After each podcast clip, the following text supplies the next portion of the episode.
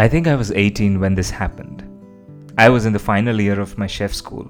And yes, I was a chef before I landed in AI.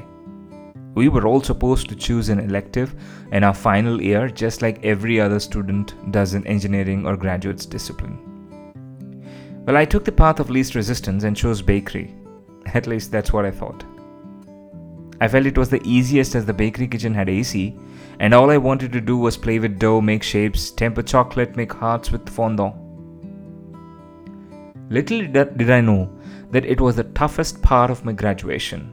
I had the chef as my professor who was extremely harsh. Chefs have this reputation of uh, being extremely loud, abusive in order to bring in the discipline. Well, Hell's Kitchen on Discovery Channel is a very undercut version, and sometimes in reality it's far worse. My 365 days in the bakery under the hardest abusive chef taught me the following life lessons.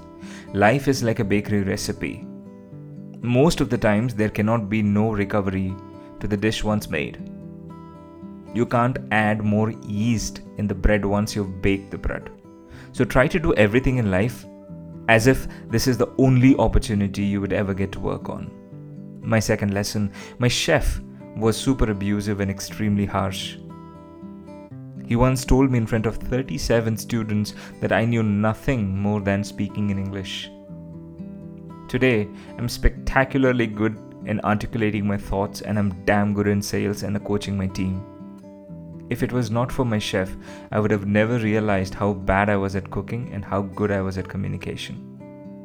So observe without acting on your emotions in chaos and ambiguity.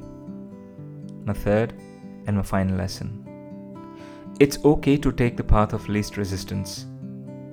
As long in life, you are obsessively curious about that path. I never did anything in my life that I did not love, no matter how weird and off pattern it was. I studied zoology, botany, and chemistry before enrolling for chef school and getting a degree in culinary arts. Life is not about falling in patterns, but rather creating a design for yourself. An artist's hands are always dirty with paint. In the beginning, it often appears chaotic, dirty, random. Often, the last stroke of brush is when the randomness comes together to create a masterpiece. If you love this episode, I would want you to share it with the rest of your friends who are undermined on their talent. And if you resonate with my thought, feel free to subscribe for my next episode.